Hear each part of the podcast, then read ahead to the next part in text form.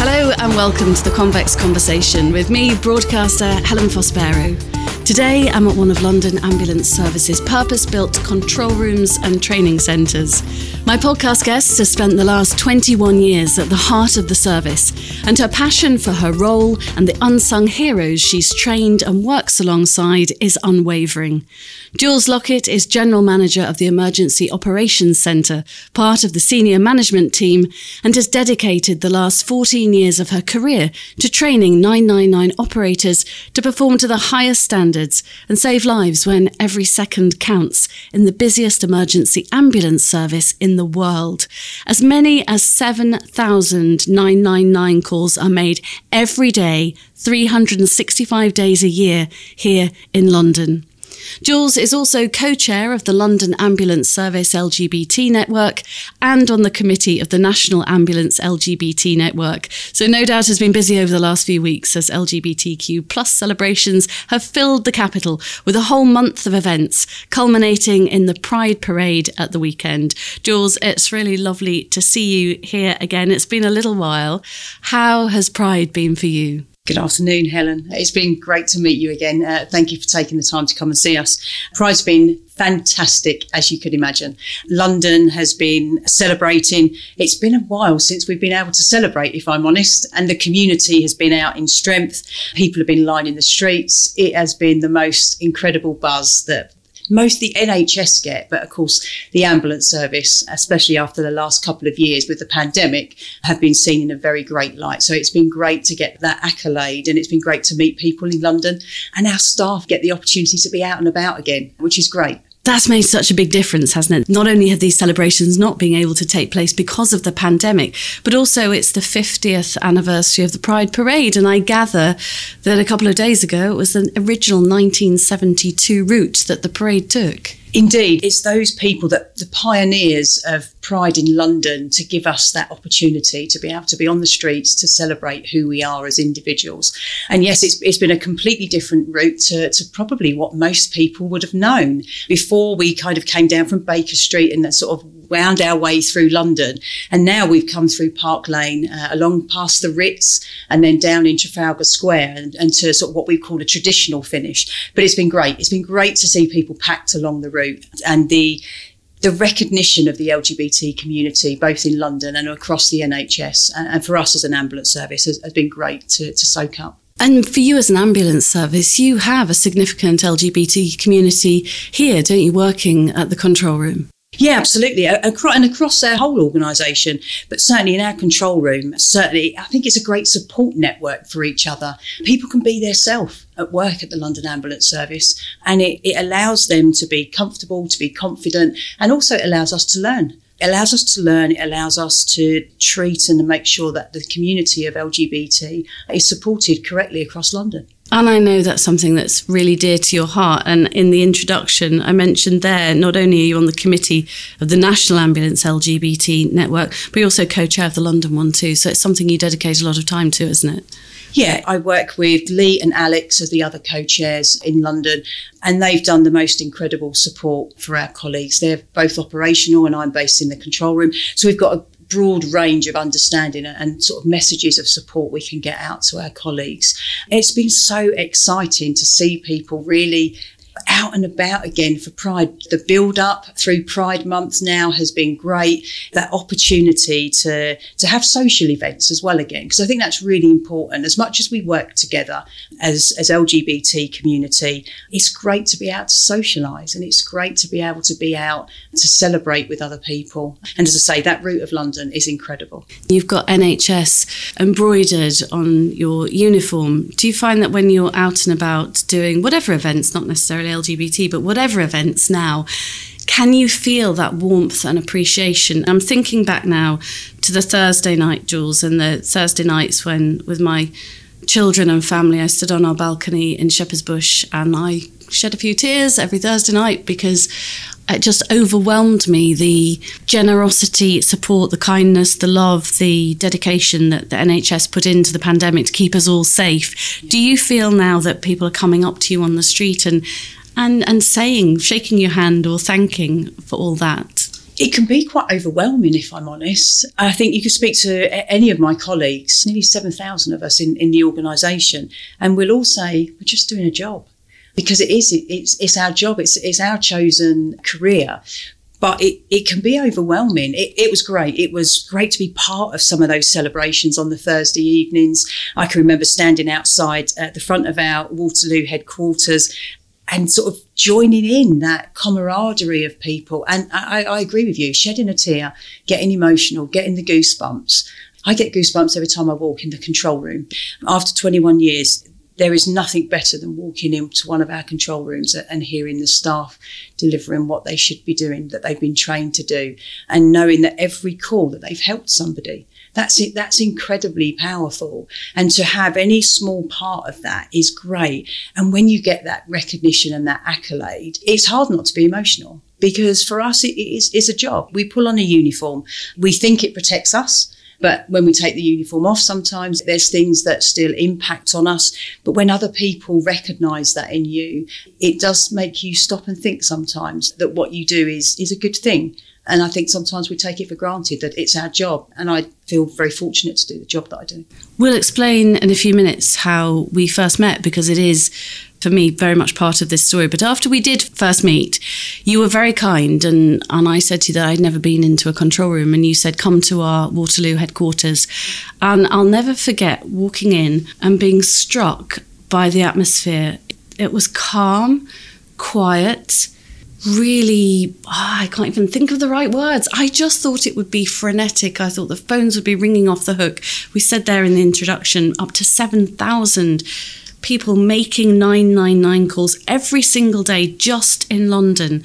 Can you describe how that control room is for you? Because it's a very, very special place, isn't it? It's incredibly special. I think the first time I walked into one of our control rooms when I first started, I knew that that was it for me. I wanted to be a, a paramedic many, many moons ago uh, and had some back surgery that prevented me from putting both myself and, and our patients at risk. So for me, my option in my head was the next best thing was to be in the control room.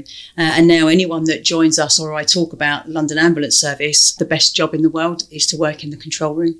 It's the most serene environment. That's the uh, word I was looking for, serene. Yeah, it's serene. It's calm. It's passionate. It does give you goosebumps because I think people expect that that pandemonium, people calling across, people shouting, people being busy. And they are busy in a very controlled, very focused way. They know what they're doing. They've been trained to do the best that they can possibly do for anybody. If that's dispatching an ambulance, if that's ringing somebody back and advising of delay or giving some advice, or if that's answering the initial 909 call, they give the absolute best care and advice to people that are calling. And because they do that, they are so calm in the way that they do that. They are the typical epitome of, of swans or ducks. They are calm on that above exterior, um, and that's what you see. But inside, sometimes they're panicking, equally as, as any of us do. You know, inside, you might be thinking, Have I done that right? Have I done this? Have I considered that? But those people have got the most incredible support around them, and those are those peers. The same for myself the same for all of us in this organisation. We only have to look left, right, backwards or forwards, or pick the phone up, and we've got support. It's there. That's that's what we do, and that's what you'll hear us say a lot. That's just what we do. That's what's working for the London Ambulance Service your swan analogy resonates with me because it's a bit like TV presenting. You're sort of the swan and you're paddling furiously below the surface in live television. Except I'm not saving lives, Jules, and that's the the big thing here, isn't it? That every call is potentially a life and death moment. And obviously, you say the staff are very well trained. How do they cope with sometimes not knowing, presumably more often than not, not knowing the outcome? So, if they're helping somebody make a 999 call from home who perhaps somebody's having a heart attack or stroke, is it a bit odd that sometimes you don't know whether that person did then make it? I think sometimes it's better not knowing. Throughout my career, there's seven instances that that have probably shaped and made me as a person in the organisation as, as a career. Five of those are 999 calls that have always stayed with me. One of those was in my very first year, uh, and two of them are incidents that I've attended on behalf of the trust. So I think you get to a point where you know, as long as you've done everything you possibly could on that call or at that incident or for that patient, whether the outcome is good or bad or indifferent, as long as you've done your absolute best, there isn't any more you can do.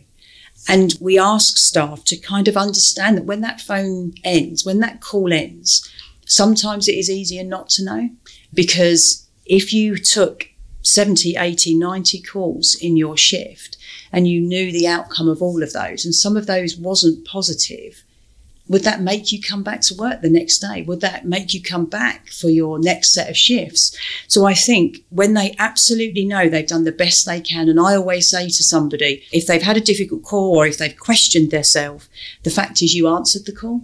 If you wasn't here and you didn't answer it, then I could understand why you're questioning yourself. But you did. You made the difference. If you wasn't sitting in that seat, if you wasn't connected with that headset, then you couldn't have made a difference. And they have every call that somebody answers in the London Ambulance Service makes a difference to someone's life. It certainly does. And of course, now you've tempted me with those seven things that have shaped you. Can you give me an example? Well, well, tell me about the major incidents, Jules, that, that you've been working on and on, on shift for and, and how they've shaped you. So I think it's really hard not to be shaped by things that you see impact on so many people. And I attended Grenfell, and I think we've spoke before about that because it's close to your community. And I think when you go to an incident like that, there is so much outpouring of support locally from the community, but also from a staff point of view. And even now, on the anniversary that, that obviously took part very recently, people that were there with each other, even whether they're in the organisation still or have moved on elsewhere in the NHS, we all still contacted each other. Because there's something that you have, a, a, an incident like that, that allows you to have that bond.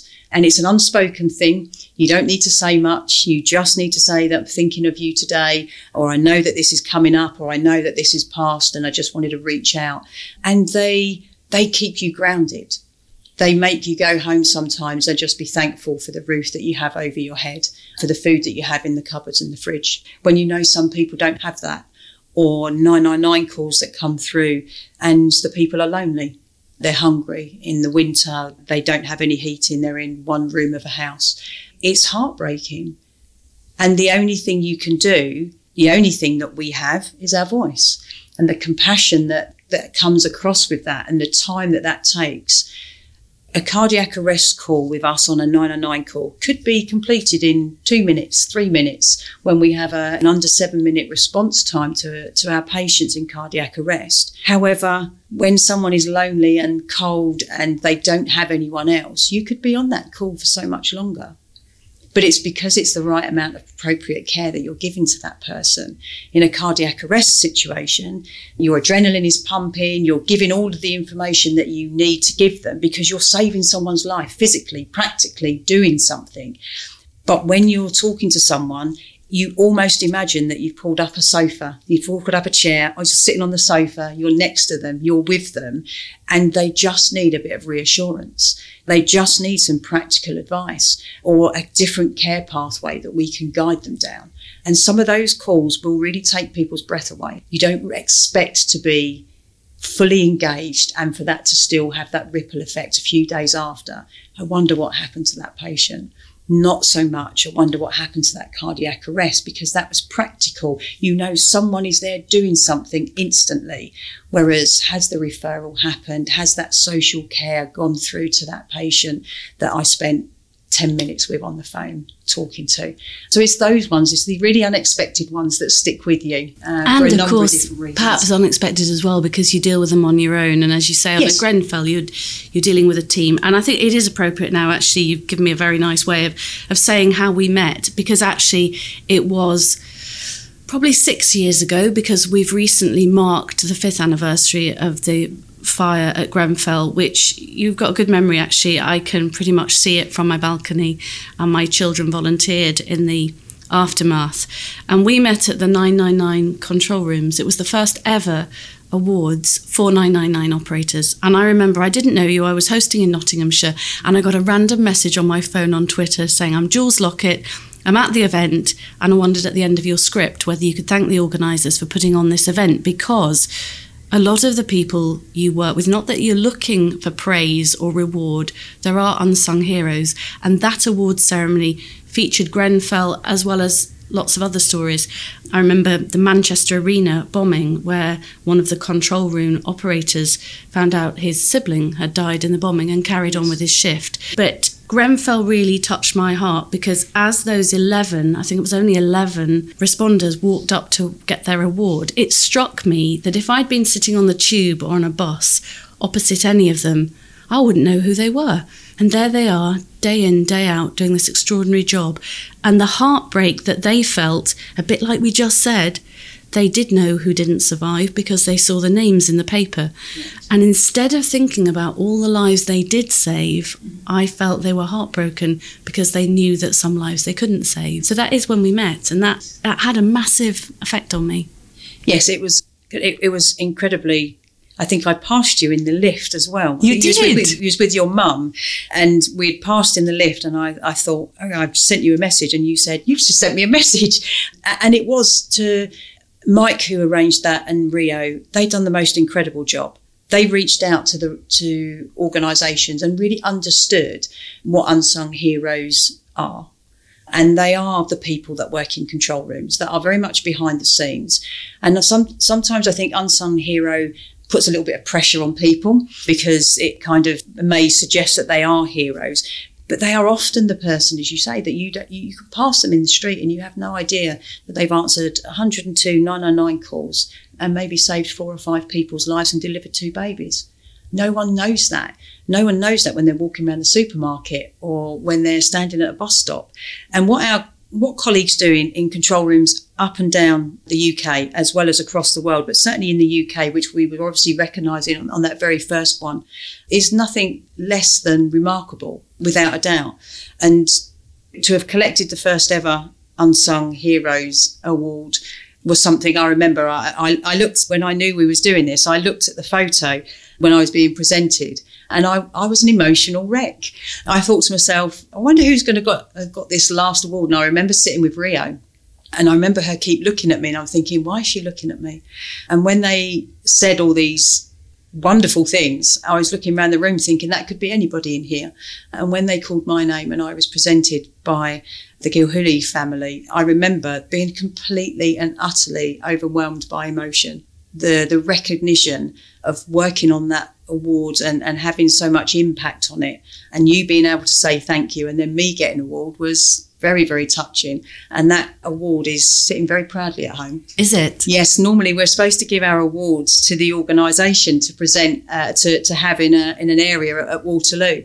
There was no way I was letting that one go. It was also a first for me in that for the first time, I don't know why for the first time, but my agent was in the audience, and I have never, having done hundreds of events, I have never teared up on stage and I was completely like you were that evening, completely full of emotion and just nice to see. Not that any people who do this job are looking for big pats on the back, but how nice that it was just recognised their hard work, their dedication was recognised. And that's very, very important, I think, because it is an unseen job that many people have no idea what happens and what goes on there. When you started in your early career, did you answer the 999 calls? Very proudly. For seven years, I worked in the control room actively. I'm blessed that I've come full circle, uh, and now as general manager, I still get to work in the, the control room with people that there isn't anybody in the control room, and I'm not so sure anybody could say this in our organisation. There isn't anybody who works in one of our control rooms that I haven't either trained or been trained by. Wow, gosh, that's impressive, isn't which, it? Which is is great. I've I've got the most incredible team of people that I work alongside. They don't work for me; they work alongside me. We're an incredible team. We're very supportive to colleagues. But yeah, I, I, I stopped and thought the other day there isn't a single person that I haven't trained that's answering 909 calls or dispatching resources across London that I haven't either trained or been trained by in God. my career which is it, that's a that's a brilliant thing to say. That's fantastic when you think it's a 21 years since you first went to Waterloo. Are there any stories that really stick out from those old days when you were a very young operator and a new new operator? Any stories that you think, oh my god, I'll never forget that call or what happened next? Yeah, I, I can remember. Say, I can remember five, five calls, and for various different reasons. One of those was was an abusive caller, and I remember in how I thought and how I managed that, and, and getting feedback and making sure that I had done the right because what I didn't want to do was be upset and offended by the call, but also not have done my job because that was that was incredibly. You know, I'm incredibly proud to wear this uniform and work for the London Ambulance Service. And others were calls that I knew I was completely engaged with. It was like I was there. That allowed me to move into training as I did because I could picture myself almost standing in this room, but on the other end of a phone in Waterloo. But I could tell you what the carpet looked like, what the lino was like in the kitchen, where the banisters were, what colour the door was, what the kitchen layout was. I pictured all of this in some of the calls because it allowed me to be part of it. Gosh, that's amazing. And I, I can remember one of the calls was a cardiac arrest call, and I can remember so much detail when I kind of stopped and reflected on this and how I then get that across to colleagues now when they join us. For me, it's about being very much in the call. You need to understand and think of almost the worst case scenario. So for me, uh, one of mine was a, a cardiac arrest call and they said that, that that somebody had collapsed. They were there waiting to, to have Sunday lunch. My first instincts was to make sure everything in the oven was turned off. I must say that, I must say that, I must say that. So I was going through my call and going through and giving CPR instructions. And when I knew the crew were there, I said to the person on the phone before I let them go, Can you just make sure everything's turned off in the kitchen? Because I thought they don't have time they don't the last thing they need to do is come back and none of that's done or, or be delayed because they might not you know might not have that that foresight. And they could have done it already but it's that kind of detail that you get so involved with it is like you're there. And when you reflect on the the location i thought oh the kitchen looked a bit like my nan's the front room looked a bit like mine when I was a child. The front door looked like the very first front door I can remember as a child and, and going in and out of. And I thought it's because it was comfort. It was comfort. It was what I could feel safe in.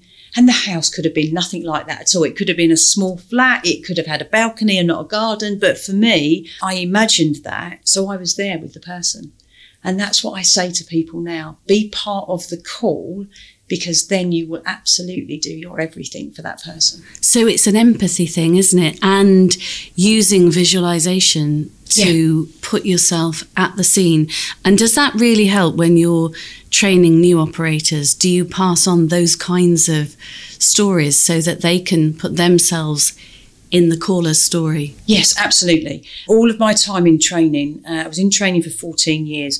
Every part of that was was reflecting on on what I had experienced. Understanding there's there's policies, there's procedures that we have a, as a trust, and those are there to protect both our patients and our staff and make sure that everybody gets the same advice, the same information, and out of that comes our triage and people then get triaged appropriately. But actually, the way that you deal with that is very much about being about the person. I need to understand, I need to empathize, I need to be compassionate with this person. There'll be things that I've stopped and thought, I should have done that, or I could have been a little bit more this, I could have been a little bit more that. Did I ask that at the right time? Was it appropriate? All of those things. And those are the, the important little nuggets that you need to share with people. And even now in the role as general manager, I still share those now with people. When you're sitting uh, talking, I spend normally the first part of my day is talking to staff that are on duty. And the, the, normally the last part is welcoming people in. and my one thing that I always say to people is when they come in on night shift, I might be going home, but I always say good morning.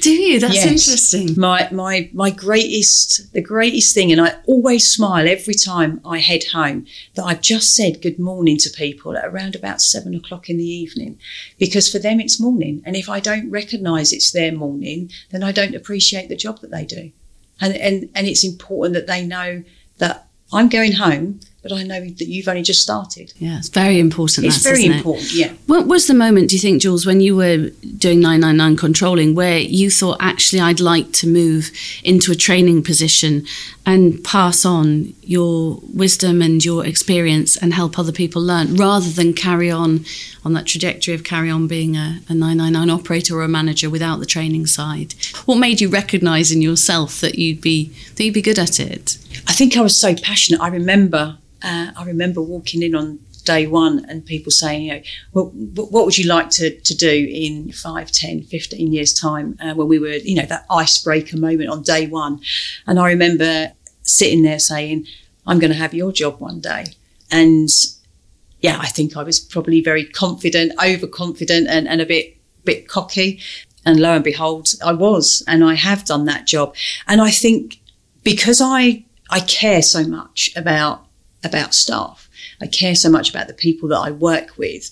And quite clearly, people have seen something that, that was quite good in the in the element of being able to share that experience. I think the one thing that you have to do as as, as training as an educator, you have to care. You have to care about what you're doing. And if you care about that, then you can share that caring element. And this job isn't for everybody. The job of working in a 909 control room isn't for everybody. And the job of educating and training people isn't for everybody. But I like the challenge. I like to see people develop and I, I've loved the opportunity. There's some people that I have trained that I now work alongside as, as leaders. There's some people that I have trained that have gone out and worked into the operational and become paramedics and have become managers. For me, that's the greatest accolade even if I didn't get promoted. And I always say this to every uh, new group because now I get the opportunity to go and welcome people as a new group into training. And when I do that, I say to them, you could pay me half of the money you pay me, you could only pay me a proportion of it. I have the greatest job in the organisation and I probably have the greatest job in the UK. Uh, I wouldn't change my job for anything. You're a very empathetic person, and it doesn't surprise me at all that you're a leading light in mental health within the service, too. How do you take care of people's mental health? Because we all have mental health issues away from working in a control room, but I would imagine that can perhaps impact people quite greatly because of their day to day work. It's, it's quite stressful, a lot of that work. It's really stressful. I think probably the way that I do that is by, by sitting pulling up a chair and sitting next to them while they're doing their job. There isn't anything I think that I I haven't already done in the control room, so people know that I've done the job. So if I'm talking to them and I and they're being frustrated about the job, then I can understand that. I know where they're coming from. I think looking after the staff, considering the job that they do, and taking time to talk through what their concerns are, and the, the smallest of gestures. It can be pizzas one weekend when it's particularly busy. It can be bars of chocolate, it can be ice cream, it can be cold drinks on a warm day. Whilst they're material things, they make a difference to people. If you're particularly busy, I'll go and get a tea trolley and I'll push it around the control room and I'll make people a cup of tea or I'll give them a, a bottle of water. Because for me, those are the things that are really important. And if I can do it as a leader in the organisation, then anyone can do it. And, and it's listening as well, Jules, absolutely. isn't it? And knowing that you have been through pretty much every scenario one could imagine, whether that be major London events or or the very intimate 999 calls. You've been there. So I would imagine people feel that they can come and talk to you and say, This is how this made me feel, or what should I do about this, or how can I cope with that? And they know they're going to have a, a receptive ear with you. Absolutely. And, and I think it's about sharing that actually you can they can say anything to me. I can guide them into any support mechanisms that we have both in the organisation and external. And it's important that we have access to those networks whether that be uh, from a point of view of uh, other emergency services whether that be from an lgbt point of view whether that's from a bame point of view. We have to have those avenues and those support networks. And, and as an organisation you can never stop improving on that element of well-being that that that for what I refer to with my teams is wellness at work. I want people to feel well when they're at work because if they're well when they're at work, when they go home, they can be really well. Ah, and that's important. Their downtime is is probably the most important thing. Yes, there will always be an opportunities for them to come to work. They come in on their shifts. Some people will come and do extra shifts for us. But I will also notice if people have been in a lot, and I will also be making sure that people go home and spend some time with their family or on their own or enjoying their hobby or actually just taking time doing nothing because that's so incredibly important for that recovery because they've got to give everything when they're at work. And no different for our leadership teams as well. It's incredibly important that they go home, that they rest, that they switch off because they're constantly there and available for all of their teams as I am for them. But we all need to know when we need that that stop time. Just put that pause on, whether it's a day, whether it's an hour, whether it's ten minutes. And it's it's important that we encourage people to do that and have the confidence to to open up and tell us when things aren't wrong. And we can do something about that. Every time there's something wrong with somebody, we can do something about that. We don't just help other people; we help each other. And we just need to know what people need, and we'll do it. There's no I in team, hey? All about teamwork. The other things that struck me when I came to the control room all those years ago, I can't believe how time's flown. Yeah. It's been a long time. Is, you know, I'm passionate about London's air ambulance. Yes. And we both know the chief pilot, and we were talking about the work the air ambulance does. Just tell us how your operators manage to choose the five or six calls a day that the helicopter goes to in London to save lives out of potentially 7,000 calls. How does that side of the ambulance service work? Yeah, now you put it like that, Helen, I have to say that's probably given me another bit, bit more food for thought. We're really fortunate. We work very closely with, with the air ambulance, as you say, and we've got uh, an operator that works in with us, and, it, and it's one of the paramedics on rotation. So the paramedics work on both the car aspects during the nighttime hours, and then obviously also on the helicopter. So what they do is they they are constantly scanning the calls that the 999 call operators are going through, and I can remember your eyes probably probably get, getting beside when you was watching that. But they're scanning every single call out of those 7,000. They're reliant on a call handler thinking something doesn't sound quite right here.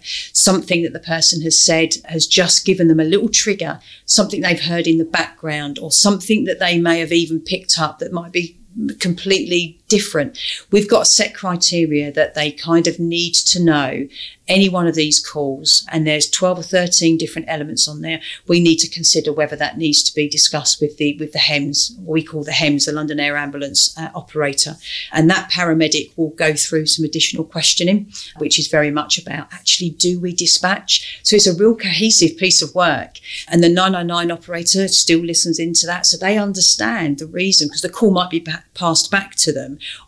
or the call might be passed back to them and then they dispatch. But the, the call operator won't know that probably until a little bit after the call and then they can see the activity that's happened. But it will be a real combination of work and that's that collaboration. You've got so many parts that are dealing with that. You've got a 999 operator, you've got somebody in our dispatch element who's looking at what resources they need to send. It probably as a first arrival on scene. You've got our HEMS paramedic who is literally scanning or going through further information and then potentially dispatching the London's Air Ambulance. While all this time, every second counts, doesn't it? So this is a very, very quick, calm process to work out whether to dispatch or not. I'm thinking in London, a lot of calls are shootings, aren't they? We have a lot of stabbings in stabbings, the capital. So therefore, there's no time to waste, is there? Those have to be clear, calm, fast decisions. Yeah, and and they're they're very assertive some of the information. Some people, I suppose, if, if you're listening and you're not really understanding what's happening on the other end of the phone, the information will be given. It will be very assertive, very firm. There's no discussion about this. You will do this. These are the instructions. I'm giving them to them. Please do them. That's it because you're right. Every second, every moment is is counting in situations like stabbings, shootings, cardiac arrest. We have to do that, and ultimately as well, that the greatest thing that you hear is obviously babies being delivered, and, and every second counts there as well. Have you delivered babies over the phone? I have. It was a while ago. There's two things that that do give you goosebumps. I think even if you haven't done the job before, that's hearing somebody. It happened the other morning. I just walked in on duty and I heard somebody say, "Congratulations! Is it a boy or a girl?" And I was like, "That! Oh my god!" That's the greatest thing you can hear. And then, you know, half an hour, 20 minutes later, you hear somebody giving the instructions for cardiac arrest and you think, but that's what we do. That's what we do. That's why we put the uniform on. That's why we come to work. And that's why we work for the London Ambulance Service. And that's why you have so much pride, I think, working for the London yes. Ambulance Service because you know that you're one of the best services in the world. Um, yes. Um, because everybody pulls together. Technology, I would imagine, has changed, like lots of things have changed since your days in the yes. control room at the beginning. And again, another thing that totally impressed me was when you demonstrated now that you can send somebody a link and actually your operator can see at the scene whether somebody's broken their leg or broken a bone. Tell us a bit about the technology and how that how that's helped with eyes on rather than just being a straight phone call. Yeah, so our clinicians, and this was hugely helpful through the COVID, uh, through the pandemic situation, because it allowed our clinicians to be able to to see what was actually needed and, and what response they could send or actually give further advice. So these are clinicians that access that information. They are looking at the patient. So effectively, they're looking on an iPad and it might be somebody's smartphone that they move around somebody's head injury. Maybe it's a, a, a child or an elderly person who's fallen. What injuries do they have? Because realistically, does the patient need to go to hospital? Do we send a response that can actually deal with the patient there and then at home and they don't have to go to the hospital, which is great? Is it a point of view of actually we can get an alternative response there? Can we make a doctor's appointment? Can we make a referral for an x ray? All of those things have started now to become available to us. And all of a sudden, you become much more than an ambulance service. You're actually treating the patient for the actual thing that they need to be treated for, rather than us taking patients to hospitals, which, as you'll know, you know, you go to an emergency department and actually people can be sitting there for so long. Whereas actually, if we can triage slightly differently now with technology, and it is moving at a pace, and it will move at far more paces than, than, than I can probably even keep up with, most definitely. But that's exciting. That's exciting for us as an organisation. It's exciting for our clinicians because they they can probably treat so many more patients and actually refer people to a much more appropriate level of care that protects our emergency departments for those who absolutely need us. You are definitely going to see much more change, I think, yes. over the over the coming years. And also, I would imagine you've witnessed a lot of change within the LGBT community and being part of that over the last 21 years. How have things changed, Jules, and how well are we doing at just just managing all this much better and being much more caring and thoughtful and understanding of, of colleagues who are part of the LGBT community. Pride Month that's just gone has been great. It's a, it's a great opportunity. I think not just for people to express themselves, but I think people to educate and, and understand and learn. And even as a, an LGBT person and someone who is, is a co-chair, there's always things that we can learn. There's things that will change all the time. I think it's a responsibility as somebody in the community to be able to educate and help people understand. I think it's a minefield. I think terminology and language is a minefield for people nowadays, whether that's older generations, whether that's my generation. I think it's probably changed very much for younger generations now because the terminology is being brought into schools, into universities, and people are much more fluent with terminology. But I think it trips people up all the time. But it is our responsibility to make information available, to share that opportunity. We have an app that is shared that all of the ambulance services use, which is a joint response from a point of view of giving all of that clinical information. And they access that. In there now lies information that's for the LGBT community. And that gives them direct access. There's terminology. So if somebody is referring to their self in a, in a particular sense, they can understand. They can go and they can look at that app. They can understand that information. It's referred to as JRCALC Plus, and it's an incredible use of a way to say to people if a patient represents themselves in the back of an ambulance or in the private uh, area of their home and says, I'm transitioning, and somebody may not understand the transitioning, they can understand that. Or if they say that I'm pansexual, you can understand what that is. And I think from our point of view, we, we need to take that responsibility to allow people to be themselves, whether that's we're treating the person in the community or whether that's in our organisation. We have that responsibility. Pride is great for one month out of the year, but I think we are proud in our organisation of the LGBT community. We are proud of those people that can openly talk to us and who can then grow in confidence to be able to be the person that they want to be at work. And we're, we are incredibly proud of them. For those people who are out and proud, for those who are on, on the, the journey to come out, whatever people need, we are an inclusive employer. Uh, and it's, it's so lovely to see younger people uh, celebrating their sexuality and their gender and all that they are, because that's, that's what we are. We want people to celebrate who they are in our workplace. I think as a mum of two teenagers, you are right. The younger generation just understand it perhaps better than the older generation. But you were saying today, uh, when I arrived that sometimes people get your your sexuality muddled up, and that that's yes. astonishing to me. I get misgendered an awful lot, and it can be incredibly frustrating. Sometimes some of the battles are not worth having. I've been asked to to leave female changing rooms. I've been questioned when I go into a female toilet, and that can be hurtful. It can chip away. There's some days that you can shrug it off there's some days that you sometimes challenge it.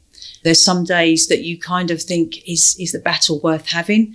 But equally, I have a responsibility sometimes to challenge that. Uh, but sometimes the, the battle can be a little bit too much. And it's, you know, my, my, partner will sometimes have the battle on my behalf in a very much more calm and measured way sometimes that, than I possibly could. Because sometimes I just think, just go with it. Just let it go. And if people misgender, if people get things wrong, there's one simple way of dealing with it. It's to apologise and move on. Sorry, I got that wrong. How would you like to be referred to? Or, uh, or, or I'm so sorry. I wasn't really paying much attention. So my apologies and move on. Don't over exaggerate. Don't over apologize because that draws even more attention to it. And if people get something wrong, think about the impact on the person. So actually, a, a swift sorry, really sorry, and forget it, move on. But it's important that we learn to understand the impact on other people. It's no different to getting someone's nationality incorrect. Just we would ask, can I ask what your nationality is? Can I ask the, the country of origin? That's almost an accepted question. But would we ask somebody, is it, is it sir? Is it madam? Is it, can I ask? So actually, if you do get it wrong, either apologize or don't get it wrong by don't referring to someone as sir or madam. Or it's so simple, isn't it? It's, it is. It's, it's a bit of kindness and a bit of thought and, yeah. and an acknowledgement that that thank the Lord, everybody is is unique and different. Absolutely, and it, would be a very boring place. it would be a very boring place. Just on a, a, a, final thought, Jules, what are you most looking forward to over the next year, and and the challenges that that are coming this year for you? So I think you're right. Technology is changing and that's going to be great. We've got a new control room coming, which is going to be very, very exciting for our staff. And that's great for us in, the London Ambulance Service. We'll move both with, with new equipment, with new exciting environment for staff and staff are at the heart of that. What do they want? What makes them well when they're not taking 909 calls and dispatching ambulances? And say technology is hugely, hugely improving. And a lot of that We've got uh, we're turning greener most definitely. Good, uh, good. Definitely. Um, we've got some uh, some different vehicles coming, and that's very exciting. And I think uh, again, as our generation is changing in the organisation, we have to be a responsible employer. We have to be responsible to the environment, and I think good working places that allow people to be happy, confident, well in what they do, as well as treating the environment well, our communities uh, and each other is, is only ever going to improve working working here with us. Promise we don't leave it another five years. I think I really need a drink. We're overdue a drink, can't we? Most definitely. Somewhere. Peppermint tea might not cut it. Peppermint tea doesn't cut it. Shall we do a glass of wine next time we see you and not in five years' time? Most definitely. Let's make a date. Oh, I've been talking about doing this for a long time, so I'm glad that we finally got a date in the diary. And I know your diary has been packed because you've got so much on. So thanks for making time, Jules. I mean, I could sit here actually all day listening to your stories, and please keep doing what you do and keep inspiring your teams because everybody is really appreciative and it's it's nice to raise that profile sometimes. Thank you. It's lovely to meet you again, Helen, and I promise we won't leave it so long. Good, good. You've been listening to Jules Lockett, General Manager of the Emergency Operations Centre for London's Ambulance Service, an LGBTQ plus representative on the National Ambulance Service LGBT network, as well as the London Ambulance Service LGBT network. Don't forget to download and subscribe to our series at convex.podbean.com, or you can search the Convex Conversation on Spotify, Stitcher, Apple and Google Podcasts or wherever you listen to yours. I'll be back next week with another great guest, so I'll see you then.